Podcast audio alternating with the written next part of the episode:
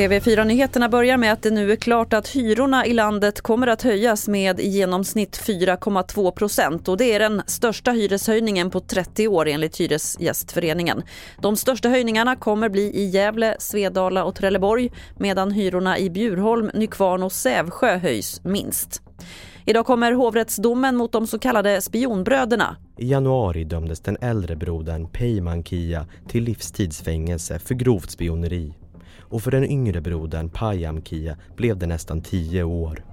Den yngre brodern har erkänt att han hjälpt sin storebror med överlämning av information till den ryska ambassaden. Men han hävdar att han trodde att det var falska uppgifter som lämnades över till Ryssland och vill frias helt. Den äldre brodern Peyman Kia har erkänt delar av gärningen men vill trots erkännandet se ett mildare straff.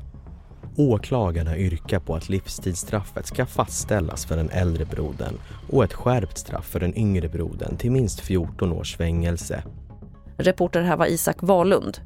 Det ska bli svårare att fuska med bilars mätarställning. Från den 21 maj ska mätarställningen kollas vid bilbesiktningen och de tre senaste mätningarna ska sedan finnas med i protokollet.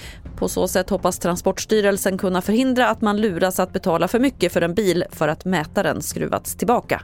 Fler nyheter finns på tv4.se. Jag heter Lotta Wall.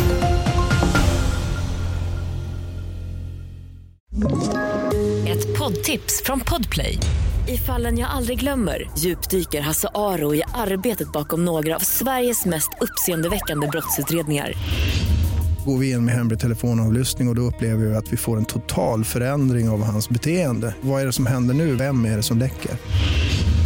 Och så säger han att jag är kriminell, jag har varit kriminell i hela mitt liv men att mörda ett barn, där går min gräns. Nya säsongen av Fallen jag aldrig glömmer på Podplay.